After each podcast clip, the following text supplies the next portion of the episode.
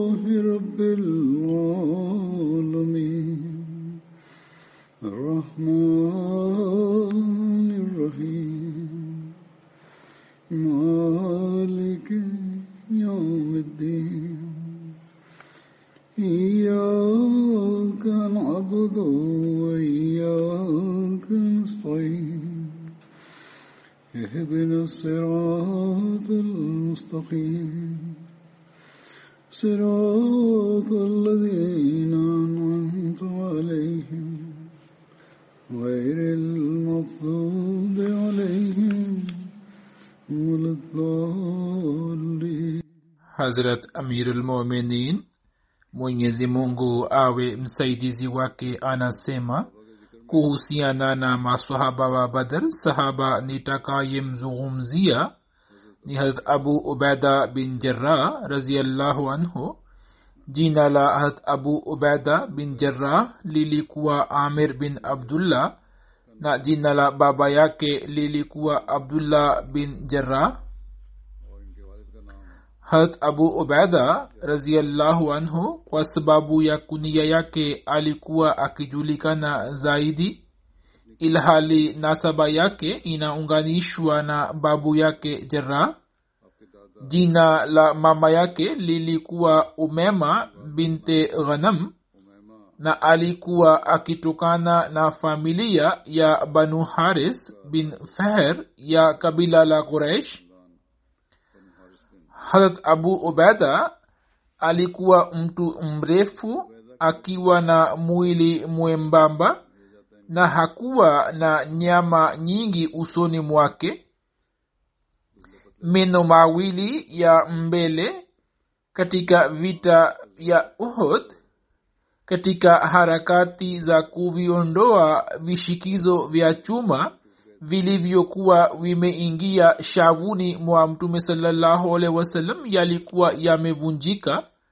Ndevu yake haikuwa na nywele nyingi. Naye alikuwa akiipaka hina. Hat abu ubeda bin jarah aliwaoa wake wengi lakini kutoka wake wawili tu akapata watoto. Alikuwa na watoto wawili mmoja alikuwa anaitwa yazid na mwingine jina lake lilikuwa umer hata abu ubeda alikuwa miongoni mwa masahaba kumi ambao mtume salllahualhi wasallam alikuwa amewatolea bishara ya kuingia peponi katika uhai wake ambao wanaitwa ashra mubashira hazrat abu ubaida alikuwa akihisabiwa miongoni mwa watu waheshimiwa wenye hulka njema na watukufu wa quraish hazrat abu ubaida kutokana na mahubiri ya hazrat abubakar raziallahu anhu akasilimu.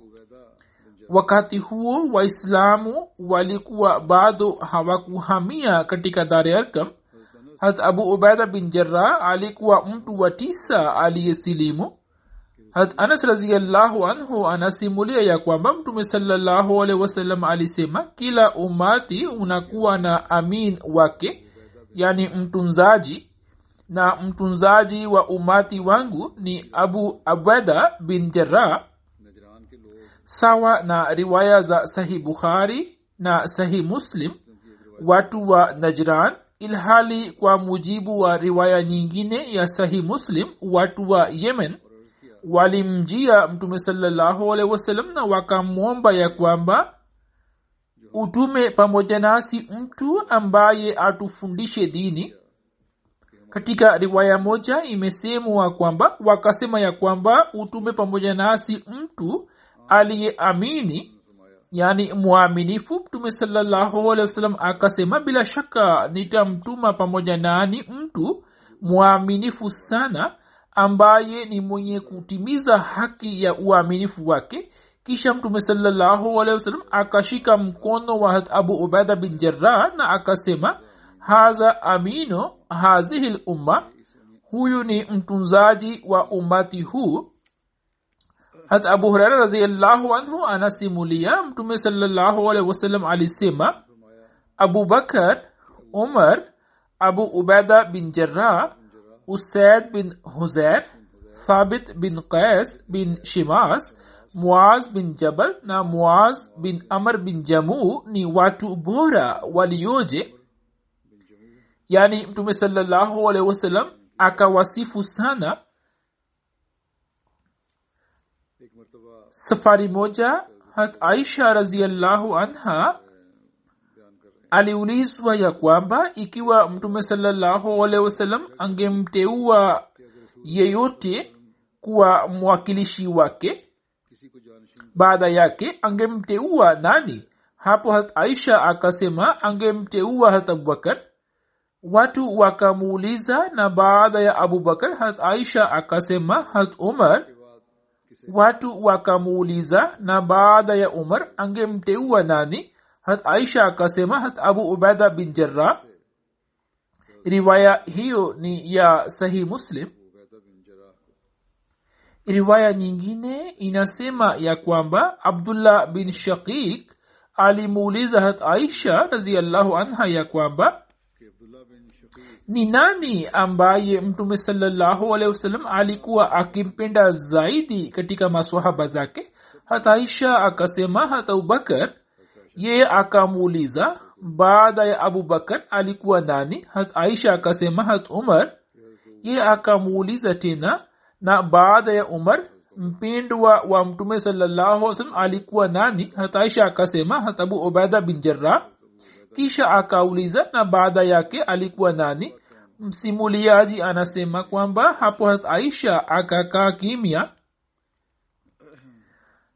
mirza bashir ahmad saheb katika kitabu cha sera ya khatamannabiyin anasema hat aisha raziallahu anha alikuwa akimheshimu sana abu ubeda yeye alikuwa anasema kwamba wakati wa kifo cha hat umar ikiwa abu ubeda angekuwa hai basi yeye ndiye angekuwa khalifa sawa na riwaya moja hat umar wakati wa kifo chake akasema ikiwa leo hat abu ubeda angekuwa hai basi ningemteua kuwa khalifa na endapo mola wangu angeniuliza juu yake kwamba kwa nini umemteua kuwa khalifa basi ningesema kwamba nilikuwa nimemsikia mtume wako akisema ya kuwa abu ubada ni amin wa umati huu na ndiyo sababu kwamba nimemfanya kuwa khalifa. Harat abu ubeda aliposilimu baba yake alimtesa sana.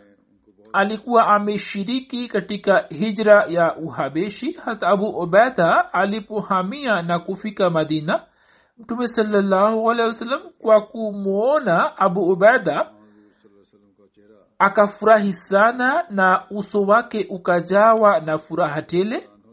Hat omar akasogea mbele na akamkumbatia. Abu ubada akakaa nyumbani kwa hat kulsum bin hidam.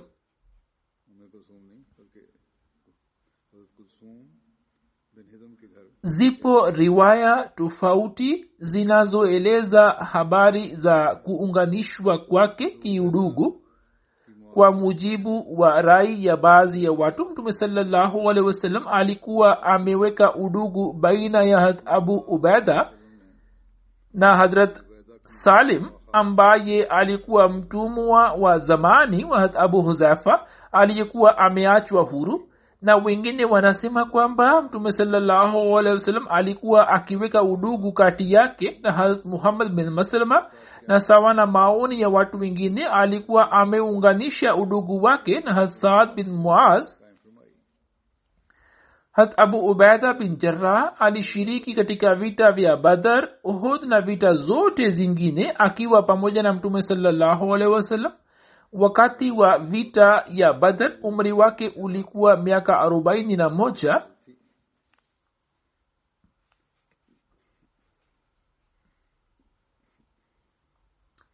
Siku ya vita ya badar hazrat abu ubaida bin jarrah kwa niaba ya waislamu alikuja katika uwanja wa vita na baba yake aitwaye abdullah akaja kwa niaba ya makafiri baba na mwana wakaja ana kwa ana. Katika mapigano baba akataka kuumua mwana wake lakini abu ubeda akaendelea kumkuwepa. Lakini baba hakumwacha bali akaendelea kujaribu kuumua hata yeye yani abu ubaida pia alikuwa na nafasi ya kufanya hivi lakini akaendelea kumkwepa baba yake ili asimue na mwenyewe pia akaendelea kukwepa naye. Hata abu ubaida alipoona kwamba baba yake hamwachi hapo jazba ya tauhidi ikamshinda.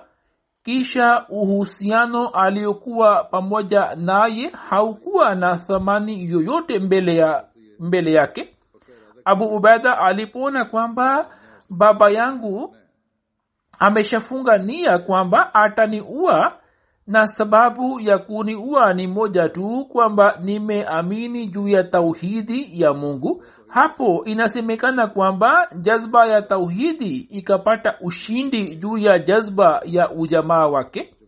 Na abdullah aliyekuwa baba yake akauawa na mwana wake yani abu ubeda bin jarah akalazimika kumua baba yake. Siku ya vita ya ohod abdullah bin kamia akamrushia mtume wasallam jiwe moja kwa nguvu na kwa sababu ya kwa sababu yake uso mtukufu wa mtume wasallam ukajeruhiwa vibaya na meno yake ya mbele yakavunjika hapo yeye akapiga takbira akisema hiyo hapa mimi ni ibne kamia mtume salallahu akisafisha damu kutoka uso wake akasema allah akuangamie allah akuangamize. Msimuliaji anasema kwamba kisha kilichotokea ni ya kwamba mwenyezi mungu akamfuatisha mbuzi mmoja ambaye akampiga sana kwa pembe zake hadi akamfanya vipande vipande.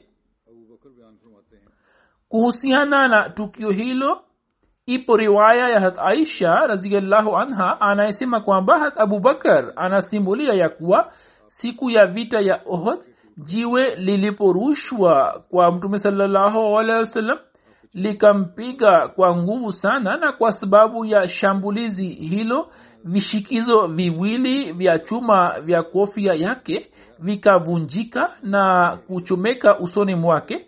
Hata abubakar anasema kwamba hapo nikamkimbilia mtume salallahu salam nikamwona mtu mmoja mwingine naye alikuwa amekuja kwa mtume salallahu salam kwa kasi sana na ilionekana kwamba anakuja akiwa anaruka. Nikafanya maombi kwamba ewe allah mtu huyo anayemkimbilia mtume wa sallam umfanye awe sababu ya kumletea mtume salallahu salam furaha na awe sababu ya kutuletea furaha. Nilipofika karibu na mtume salallahu salam nikamwona kwamba mtu huyo alikuwa abu ubaida bin jarah ambaye alikuwa amenishinda.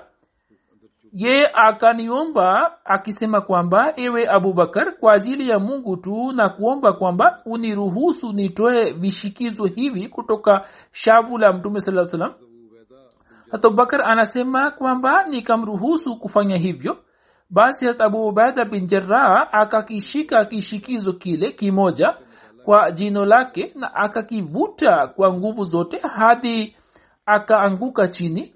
Na katika mchakato huo wa kukingoa jino lake la mbele likavunjika kisha akakishika kishikizo kingine kwa jino lake na akaking'oa kwa nguvu zote hadi jino lake la pili pia likavunjika. Siku ya vita ya ohod hatabu ubeda bin jarah alikuwa miongoni mwa wale masahaba ambao wakabaki na wakasimama kidete pamoja na mtume sallahualwasalam pale wa ambapo watu wengine walipokuwa wametawanika mwezi wa zulqada mwaka wa sita wa hijra wakati wa tukio la suluhu ya hudaibia ulipoendikwa mkataba wa suluhu nakala mbili zikatayarishwa za mkataba huo na waheshimiwa kadhaa wa makundi yote mawili wakatia saini juu yake kama mashahidi. Kwa niaba ya waislam wale waliotia saini walikuwa wafuatao hat abubakar hat umar hat uthman hat abdurahman bin auf hat saad bin abi waqas hat ubaida bin jarrah. Mtume saa salam alikuwa akimtuma hat abu ubaida bin jarrah katika vita mbalimbali. Kikosi kilichotumwa zulkasa kikosi hicho kilikuwa kimetumwa katika mwezi wa rabiul akhar mwaka wa saba wa hijra. Kuhusiana na kikosi hicho hatmirza bashir ahmad saheb ma anaandika katika kitabu chake cha sera ya khatamanabiyin ya kwamba katika mwezi wa rabiul awal mtume salallahu alimtuma hat muhammad bin maslama ansari katika eneo la zulkasa lililokuwa na umbali wa maili ishirini na nne kutoka madina ambapo katika zama zile banu thalba ndio waliokuwa wanaishi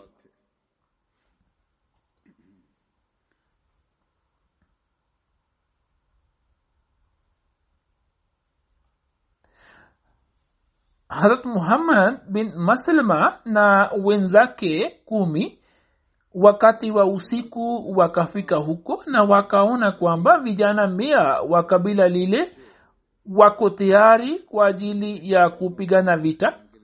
Kundi lao lilikuwa limewazidi masahaba hawa kwa asilimia kumi.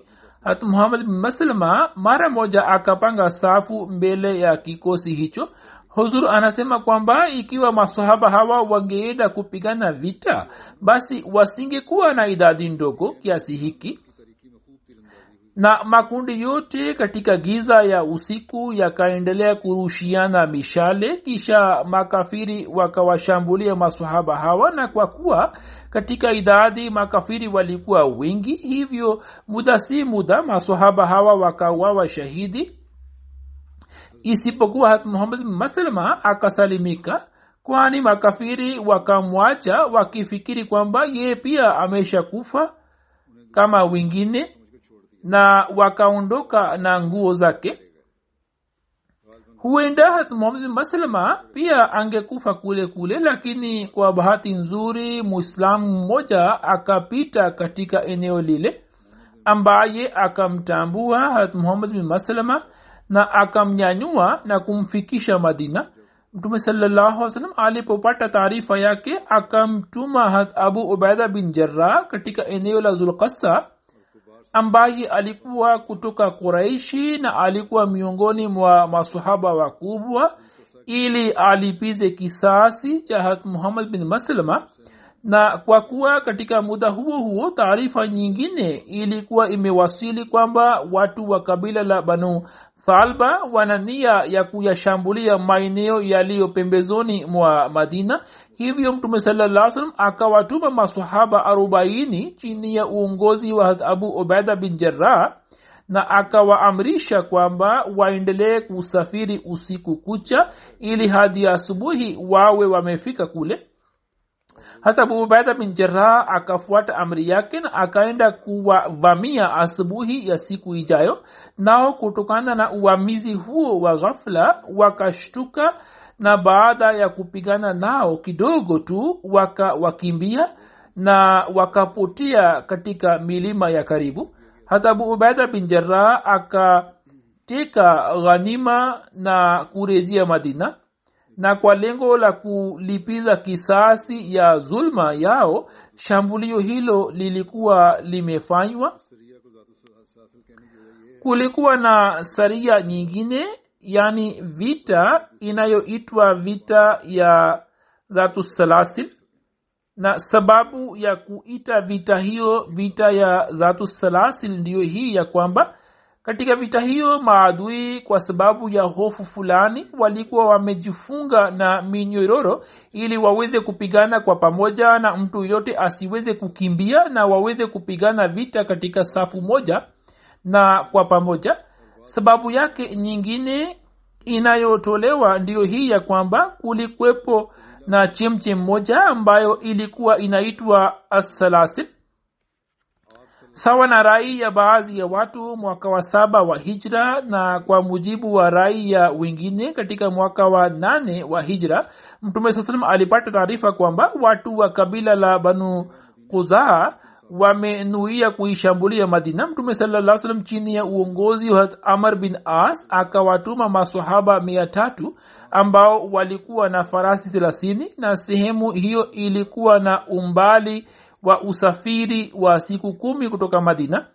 Hat amr bin as akafika katika eneo la banu kuza na akamtumia mtume saa ujumbe ya kwamba maadui ni wingi sana hivyo nisaidiwe na kikosi kingine cha ziada mtume saa salam akapata ujumbe wake na akatayarisha kikosi cha masahaba mia mbili na kuwatuma chini ya uongozi wa abu ubaida bin jarah na akamwamrisha kwamba aende kukutana na amr na asihitilafiane naye na uamuzi uchukuliwe kwa pamoja. Kikosi hicho kilipoenda kukutana na kikosi cha amr bin as hapo swali likaibuka kwamba nani awe amiri wa kikosi kizima abu ubeda kwa sababu ya daraja yake alikuwa na haki ya kuchaguliwa kuwa amiri lakini hat amr bin as akasisitiza kwamba yeye ndiye atakayeongoza jeshi hapo jeshi zima. Hapo hat abu ubaida bin jarah akakubali uongozi wake kwa moyo wote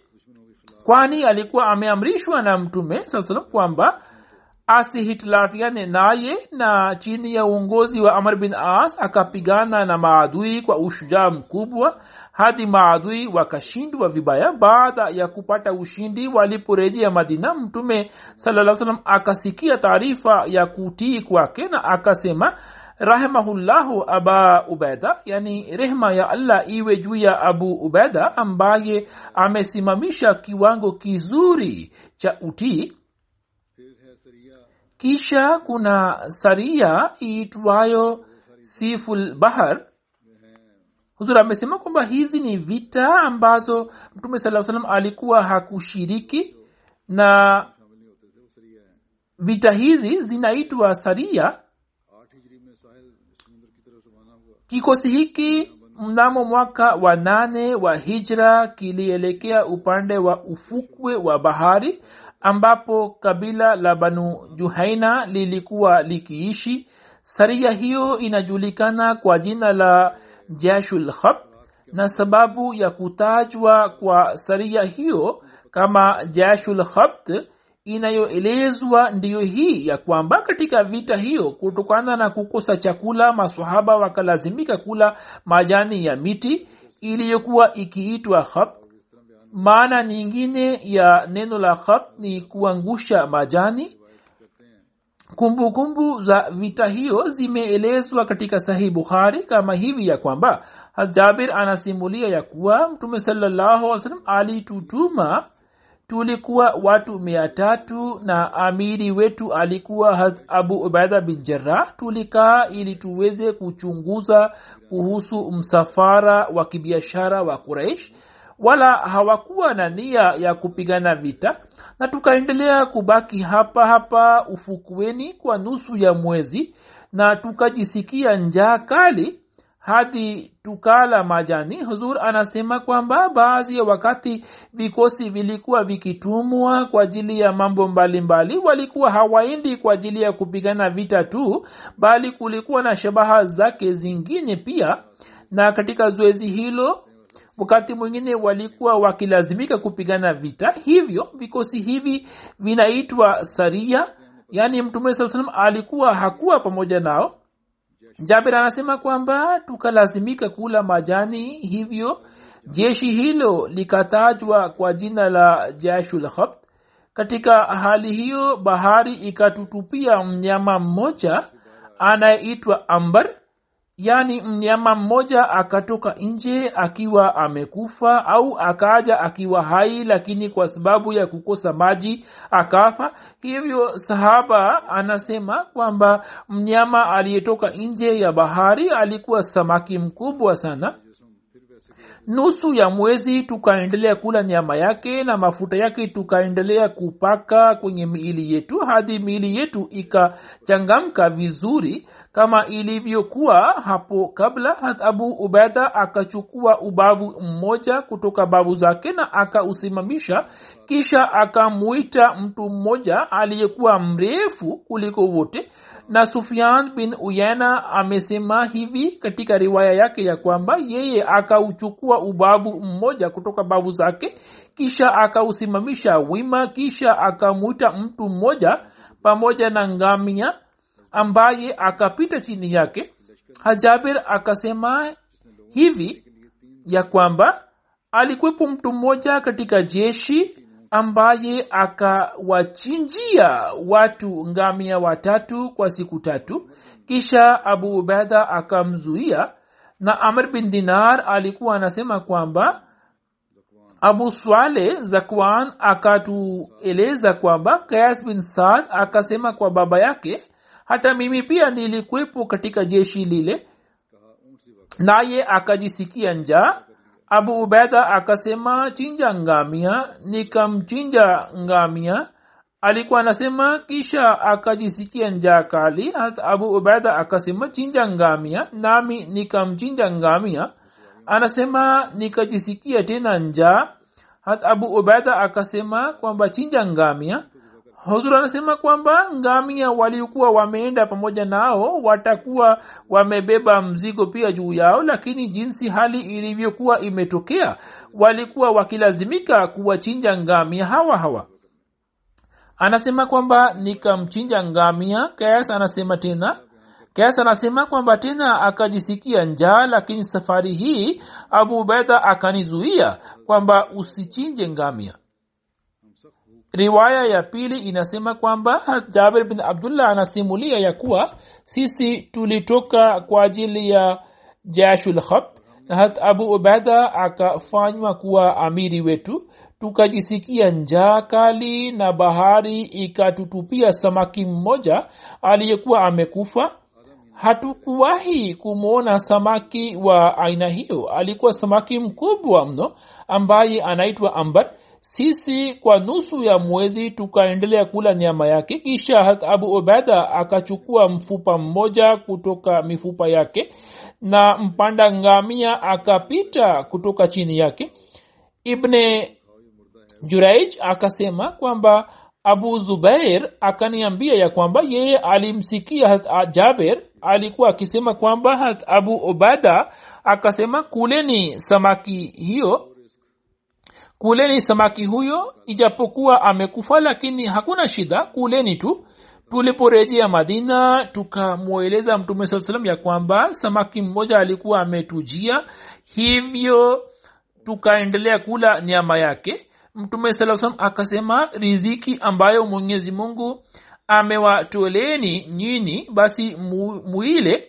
Na mwenyezi mungu kwa kuona hali yenu alikuwa amewatumieni nani mkala hivyo hakuna shida ndani yake na ikiwa sehemu yake imebaki basi nilisheni. Hapo mmoja wao akampatia mtume saa salam sehemu ya neama ya samaki yule naye akala.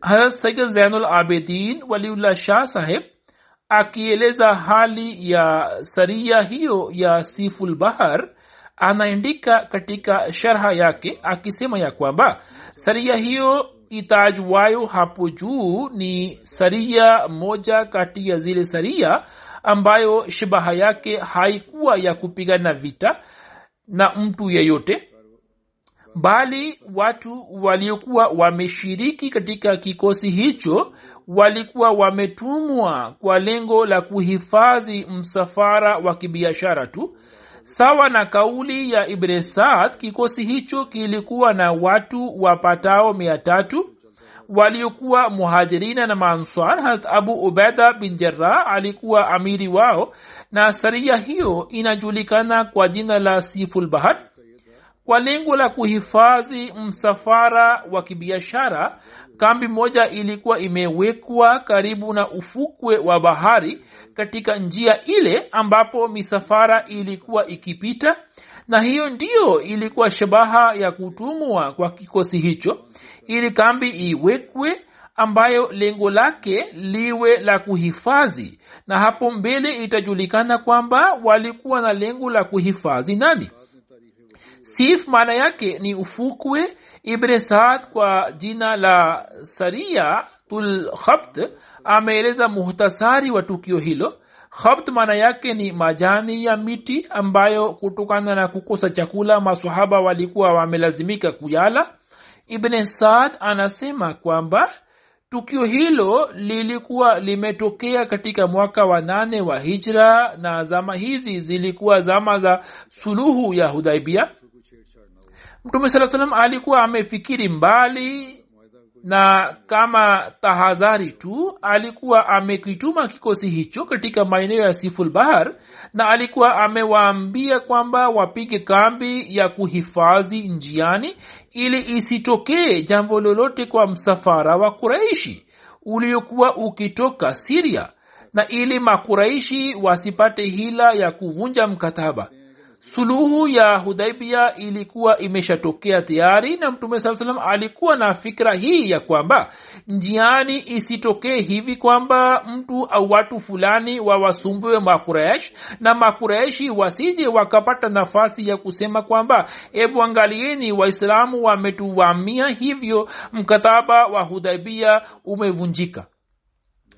Na wao wasipate hila yoyote ya aina hiyo ndiyo sababu mtume saa salam alikuwa amewatuma masahaba hawa na alikuwa amewaambia kwamba wapige kambi huko ili waweze kulinda msafara huo wa kibiashara wa kuresh kisha anaandika ya kwamba sawa na kauli ya ibn saad sehemu hiyo iliyotajwa hapo juu ina umbali wa usafiri wa siku tano kutoka madina basi kikosi hicho hakikutumwa kwa ajili ya vita bali kilikuwa kwa ajili ya kuhifadhi makafiri kama nisemavyo hapo kabla ya kwamba hizi ni juhudi za kustawisha amani ya kwamba hata maadui walindwe na kwa kuwa mkataba ulikuwa umefanywa tayari sasa makafiri wasipate nafasi yoyote ya kuvunja mkataba. Lakini ilikuwa kudra ya mungu mkataba ulipovunjika ukavunjika ukavunjwa na makafiri. Kisha matokeo yake yakapatikana katika sura ya ushindi wa maka hat abu huraira raziallahu anhu anasimulia kwamba siku ya ushindi wa maka mtume saa salam alikuja hadi akaingia mjini makka akamteua zubair kama msimamizi wa sehemu moja ya jeshi na akamteua has khalid bin walid katika sehemu yake ya pili na akamteua abu ubeda kama kiongozi wa watu watembeao. Mtume saa salam alikuwa amefanya suluhu kwa watu wa bahrain kwa sharti hili kwamba watalipa jizia na alikuwa amemteua harat ala bin hazrmi kama amiri wao mtume saa salam akamtuma harat abu ubaida ili akusanye kodi yao. Harat abu ubaida aliporejea na kodi na watu wakapata taarifa ya ujio wake watu wote wakasali sala ya alfajiri nyuma ya mtume saa mtume saa salam akasalisha sala ya alfajiri na akageuka nyuma na akawaona watu kisha akatabasamu na akasema kwamba inaonekana kwamba nyini mmejua tayari kwamba abu ubaida ameleta vitu fulani watu wakasema ndio ewe mtume wa allah. Mtume saa akasema basi furahini na muwe na matumaini kwa yale yaliyo bora kwenu. Mimi sina wasiwasi kuhusu umaskini wenu bali ninaogopa pale ambapo dunia itafunguliwa kwa ajili yenu. Yaani mtapata neema mbalimbali za dunia na kisha musije mkaiangukia dunia tu na musije mkashikwa na tamaa ya dunia na isije ikawaangamizeni hiyo ni hofu yangu kwamba musije mkaiangukia dunia. Na kwa kujitumbukiza katika mambo ya tamaa ya dunia musije mkajihilikisha. Basi hiyo ni tahadhari ambayo kila mmoja wetu anapaswa kuweka mbele yake. Na kwa sababu ya kuto kuzingatia tahadhari hiyo leo twaona kwamba wengi wa waislamu wanaochuma hela na hata viongozi wetu wa siasa pia wamo ndani yake wamepita kiasi katika tamaa yao na tamaa yao ya kuchuma dunia imeshapita mipaka yake. Wanataja jina la allah lakini vitu ambavyo wanavitanguliza ni vitu vya dunia. Basi kuhusiana na hilo yatupasa kuwa makini na tunatakiwa kuangalia hali ya nafsi zetu tukifikiri kwamba sawa na bishara ya mtume salam mali itapatikana tu lakini tuwe na tahadhari kwamba kwa sababu ya mali ya dunia tusije tukaisahau dini yetu mwaka wa kumi wa hijra wakati wa hijatulwida hata abu ubeda alifanya hija pamoja na mtume. Mtume saa salam alipofariki dunia watu wakajadiliana kwamba kaburi la mtume liwe na mwanadani au liwe bila mwanadani hat abbas akamtuma mtu mmoja kwa hat abu ubeda bin jarra na hat abu talha na ikaamuliwa kwamba miongoni mwa hawa atakayetangulia kuja yeye atatuambia kwamba kaburi liwe la aina gani. Na sawa na rai yake kaburi litatayarishwa abu ubaida bin jarah sawa na utamaduni wa wakazi wa makka alikuwa akitayarisha kaburi lisilo na mwanadani ilhali abu talha sawa na utamaduni wa watu wa madina alikuwa akitayarisha kaburi lenye mwanadani. Hivyo mtu aliyekuwa ameenda kwa abu talha akakutana na abu talha na mtu aliyekuwa ameenda kwa abu ubaida hakuweza kumpata abu ubaida hivyo abu talha akaaja naye akatayarisha kaburi la mtume lililokuwa na mwanadani baada ya kifo cha mtume hitilafu iliyotokea baina ya muhajiri na maanswar juu ya ukhalifa. Kuhusiana na hilo imeelezwa katika sahih bukhari. Habari hii nimeshaeleza hapo kabla lakini hata hivyo ni vyema nieleze tena katika kumbukumbu kumbu za abu ubeda mtume sasam alipofariki dunia maanswar walikusanyika katika nyumba ya hasad bin ubada na wakasema kwamba amiri mmoja awe kutoka sisi na amiri mmoja atakuwa kutoka kwenu yaani kutoka muhajirin. Abubakar hat umar na hat abu ubaida bin jarah wakawaindia hat umar akapenda kusema lolote lakini hat abubakar akamnyamazisha hat umar anasema kwamba mimi nilitaka niongee jambo fulani kwani nilikuwa nimeandaa hutuba moja nilikuwa naipenda sana nilikuwa na hofu kwamba huenda abubakar hataweza kusema yale lakini abubakar alipotoa hutuba hutuba yake ilikuwa nzuri sana na ilikuwa imejaa fasaha na balagha ambayo ilikuwa imeshinda hutuba zote. Katika hutuba ile abubakar alisema kwamba sisi yani muhajirin ni maamiri na nyini ni maanswar ni mawaziri hapo abu hubab bin munzar akasema wallahi hatutafanya hivi. Amiri mmoja atatokana nani na amiri mmoja atakuwa miongoni mwetu. Abubakar akasema hapana sisi ni maamiri na nyini ni mawaziri. Kwani kuraishi kutokana na nasaba na familia yao wana ubora kuliko waarabu wengine? Hata abubakar akapendekeza majina mawili ya umar na abu ubaida bin jarah na akasema kwamba kati ya hawa wawili mmoja wao fanyeni baiati yake na chagueni kama khalifa wenu hatumar akasema hapana sisi tutafanya baiati yako kwani wewe ni kiongozi wetu na ni bora kuliko sisi na wewe ni mpendwa wa mwenyezi mungu na wewe ni mpendwa wa mtume saa salam hat umar akashika mkono wake na akafanya baiati kisha watu wengine wakafanya baiati yake. Lakini hata abubakar alikuwa anamheshimu sana abu ubeda na ndiyo maana akapendekeza jina lake kwa ajili ya ukhalifa. Vivyo hivyo kama ilivyoelezwa hapo kabla kama alivyosema hat umar kwamba ikiwa abu ubaida angekuwa hai basi ningemteua kuwa khalifa kwani ye alikuwa mtunzaji wa umati wa mtume saa salam kuhusu ukhalifa mjadala ulipofanyiwa hat abu ubaida akawahutubia maanswar na akasema kwamba eni maanswar nyini ni watu mliotangulia kutusaidia hivyo isije ikatokea hivi kwamba sasa musije mkatangulia kuhitilafiana hata abubakar alipochaguliwa kuwa khalifa akamkabizi abu ubaida kazi ya idara ya mali. Mwaka kumi na tatu wa hijra hata abubakar akamtuma upande wa siria akiwa amiri wa kikosi kimoja. Hat umar alipochaguliwa kuwa khalifa akamu akamuuzulisha hat khalid bin walid na akamteua abu ubaida kama mkuu wa jeshi kuhusiana na ushindi wa siria habari zinazopatikana katika historia zinasema kwamba mwaka wa kumi na tatu wa hijra warumi walishambulia kutoka pande tofauti. Yazid bin abu sufian alikuwa mkuu wa kikosi kimoja ambaye alikuwa mwana wa abu sufian na alikuwa amesonga mbele upande wa mashariki mwa urdun.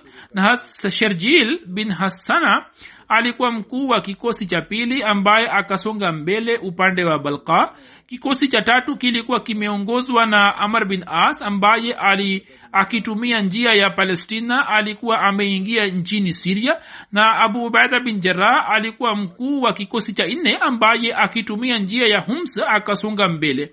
Hata abubakar akasema kwamba vikosi hivi vyote vikikusanyika kwa pamoja hapo mkuu wa kikosi atakuwa abu ubaida bin jarah kila kikosi kilikuwa na wanajeshi elfu ilhali kikosi cha abu ubaida kilikuwa na wanajeshi elfu wakati wa kuvituma vikosi hivi abubakar akasema kwa wakuu wote kwamba ebu angalieni msijiingize katika shida wala msiwaingize watu wenu katika shida na msiwakaripie na mushauriane nao na mufanye kazi kwa uadilifu na muwe mbali na zuluma kwani mzalimu hawezi kupata ufaulu wala haoni ushindi. Na mkipigana vita na maadui basi msirudi nyuma kwani mwenyezi mungu anasema kwamba siku eni mlioamini mkutanapo vitani na wale waliokufuru basi msiwageuzie migongo na atakaye wageuzia mgongo wake siku hiyo isipokuwa amegeuka kwa kushambulia na kageuka kuungana na jeshi basi hakika yeye amerudi na ghadhabu ya mwenyezi mungu na mahali pake ni jahanamu.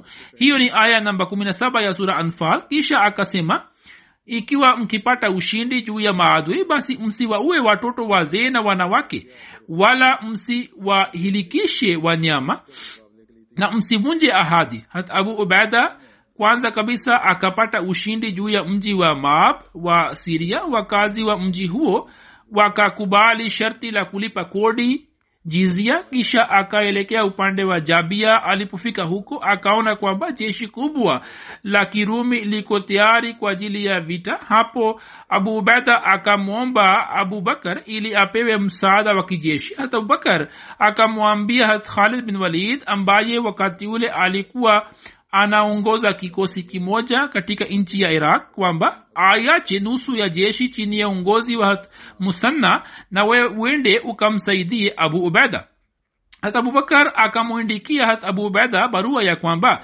mimi nimemteua khalid kuwa amiri nami najua sana kwamba wewe ni bora kuliko yeye matini ya barua ile ilikuwa hivi ya kwamba kutoka kwa mja wa mungu atik bin abu kahafa. Atik ilikuwa jina la asili ya abubakar na abu kahafa lilikuwa jina la baba yake. Barua ya mja wa mungu atik bin abu kahafa kwa abu ubaida bin jarah amani ya allah iwe juu yako. Nimemteua khalid kama mkuu wa jeshi la siria wewe usimpinge na umsikilize na umtii.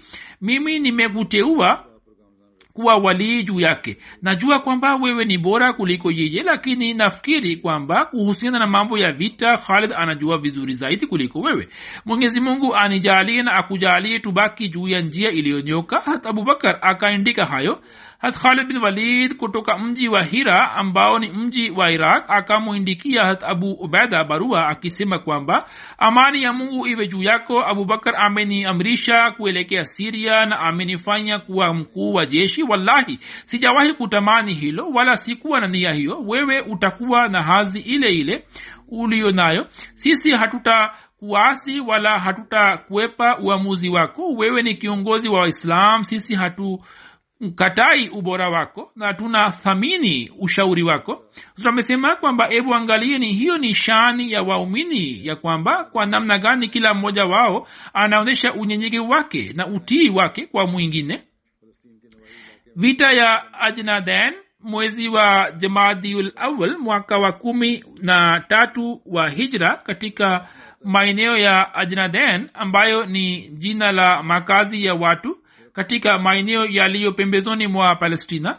Katika maeneo hayo waislamu walipigana na jeshi la kirumi ambalo idadi yao ilikuwa laki moja sawa na riwaya mbalimbali. Mkuu wa jeshi la kirumi alikuwa ndugu yake kaiser wa roma aitwaye theodor na katika vita hii jeshi la waislam ambao idadi yao ilikuwa elfu thelathini na tano wakapata ushindi juu ya warumi na wakatika ajnaden baada ya kupata ushindi wa ajnaden waislamu wakawazingira maadui kisha maelezo yake ni haya kwamba waislamu waliuzingira mji wa damascus ambao ni makao makuu ya siria katika mwaka wa kumi na nane mwaka wa kumi na nne wa hijra na hali hiyo ya kuwazingira ikaendelea hadi miezi sita.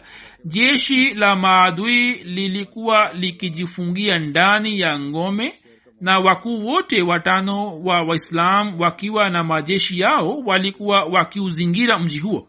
Hata abu akiwa na jeshi lake alikuwa upande wa mlango wa mashiriki na khalid bin walid alikuwa upande wa magharibi na viongozi wengine watatu nao walikuwa wamepiga kambi juu ya milango mbalimbali. mbali warumi walikuwa wakitoka nje na kupigana vita kisha walikuwa wakirejea na kujifungia ndani. Walikuwa na matumaini kwamba kaisar wa roma atawatumia msaada wa kijeshi lakini umaki, umakini wa majeshi ya kiislam yalikuwa yamemaliza matumaini yao usiku mmoja pale walipokuwa wakifanya sherehe fulani katika ngome yao na walinzi wa kuta zake pia walikuwa wameshiriki katika sherehe ile khalid bin walid akiwa pamoja na wenzake akavuka kuta za ngome ili ile na kuingia njini na akafungua mlango wake. Hivyo jeshi lake likaingia ndani wakazi wa mji huo walipoona hali hiyo wakafanya suluhu na hat abu ubaida ambaye alikuwa upande wa pili wa mji huo lakini hat khalid hakuna habari yake. Naye akaendelea kupigana vita pamoja nao watu wakamwendea hat abu ubaida na wakamwomba kwamba utuokoe na khalid. Wakuu hawa wawili wakakutana ana kwa ana katikati ya mji na wakafanya suluhu na wakazi wa mji huo kwani abu ubaida alikuwa ameshafanya mkataba pamoja nao. Vita vya fahal huu ni mji wa siria baada ya kupata ushindi wa damascus waislamu wakasonga mbele hapo wakapata kujua kwamba warumi wamekusanyika katika eneo la besen na wanaendelea kujiandaa kwa ajili ya kuwashambulia. Waislamu wakapiga kambi katika eneo la fahal. Kiongozi wa jeshi la kirumi akapeleka ujumbe wa mapatano na akamtuma mwakilishi wake kwa hat abu ubaida ye alipofika katika jeshi la kiislam akaona kwamba maafisa na maaskari wamekaa kwa pamoja na hakuona tofauti yote baina yao. Kisha akamuuliza mtu fulani kwamba kiongozi wenu ni nani? Watu wakaashiria upande wa mtu mmoja ambaye alikuwa amekaa chini. Mwakilishi akaenda karibu yake na akasema je wewe ni kiongozi wa jeshi? Abu ubaida akasema ndio mwakilishi akasema kwamba wewe urudi na jeshi lako na badala yake kila askari wako atapata ashrafi mbili za dhahabu na kiongozi atapata dinari elfu moja na khalifa wako atapewa dinari elfu mbili.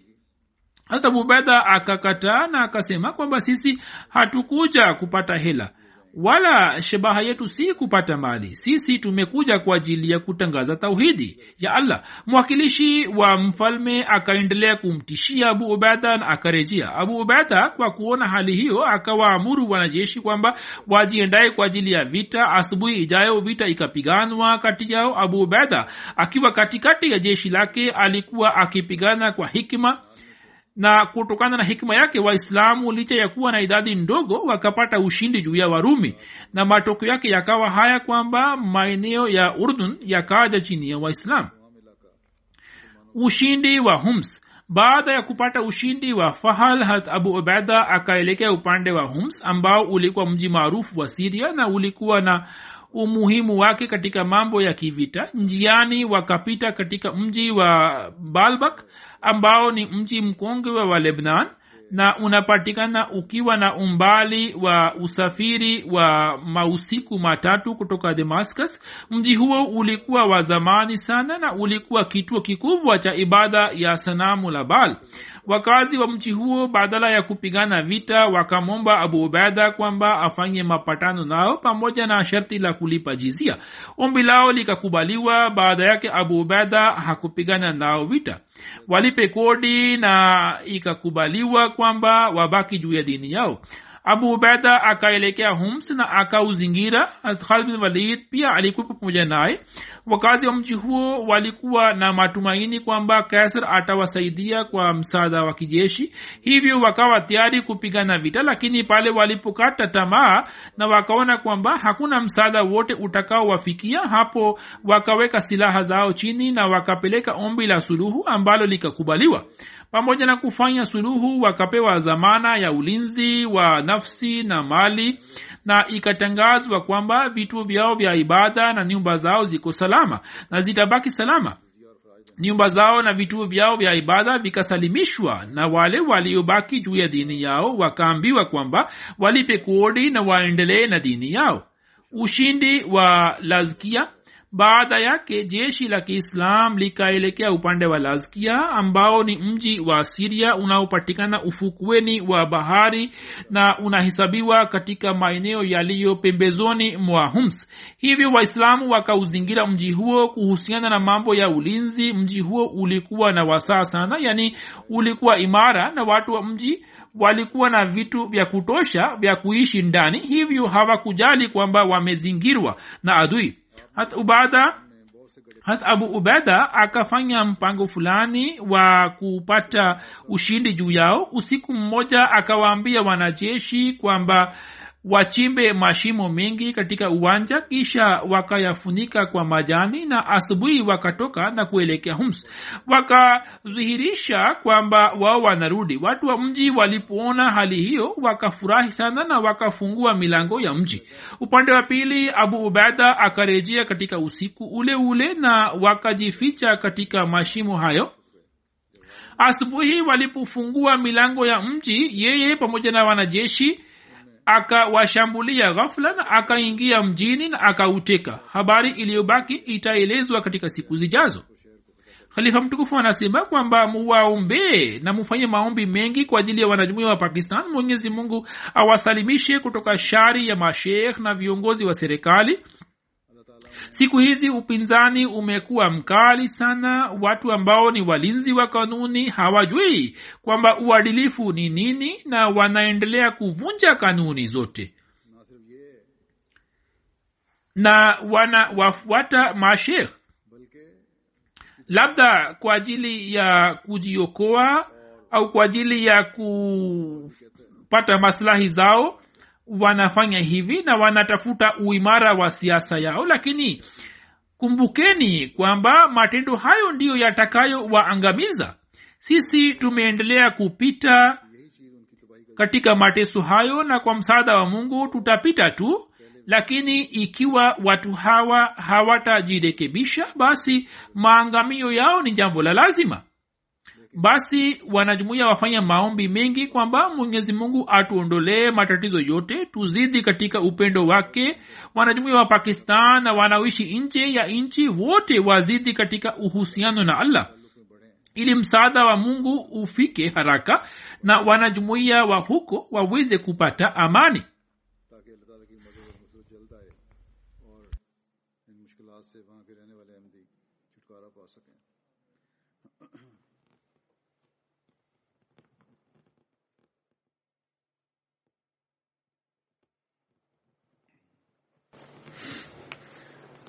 الحمد لله الحمد لله نحمده ونستعينه ونستغفره ونؤمن به ونتوكل عليه ونعوذ بالله من شرور أنفسنا ومن سيئات أعمالنا. من يهده الله فلا مضل له ومن يضلل فلا هادي له. ونشهد أن لا إله إلا الله ونشهد أن محمدا عبده ورسوله. عباد الله رحمكم الله.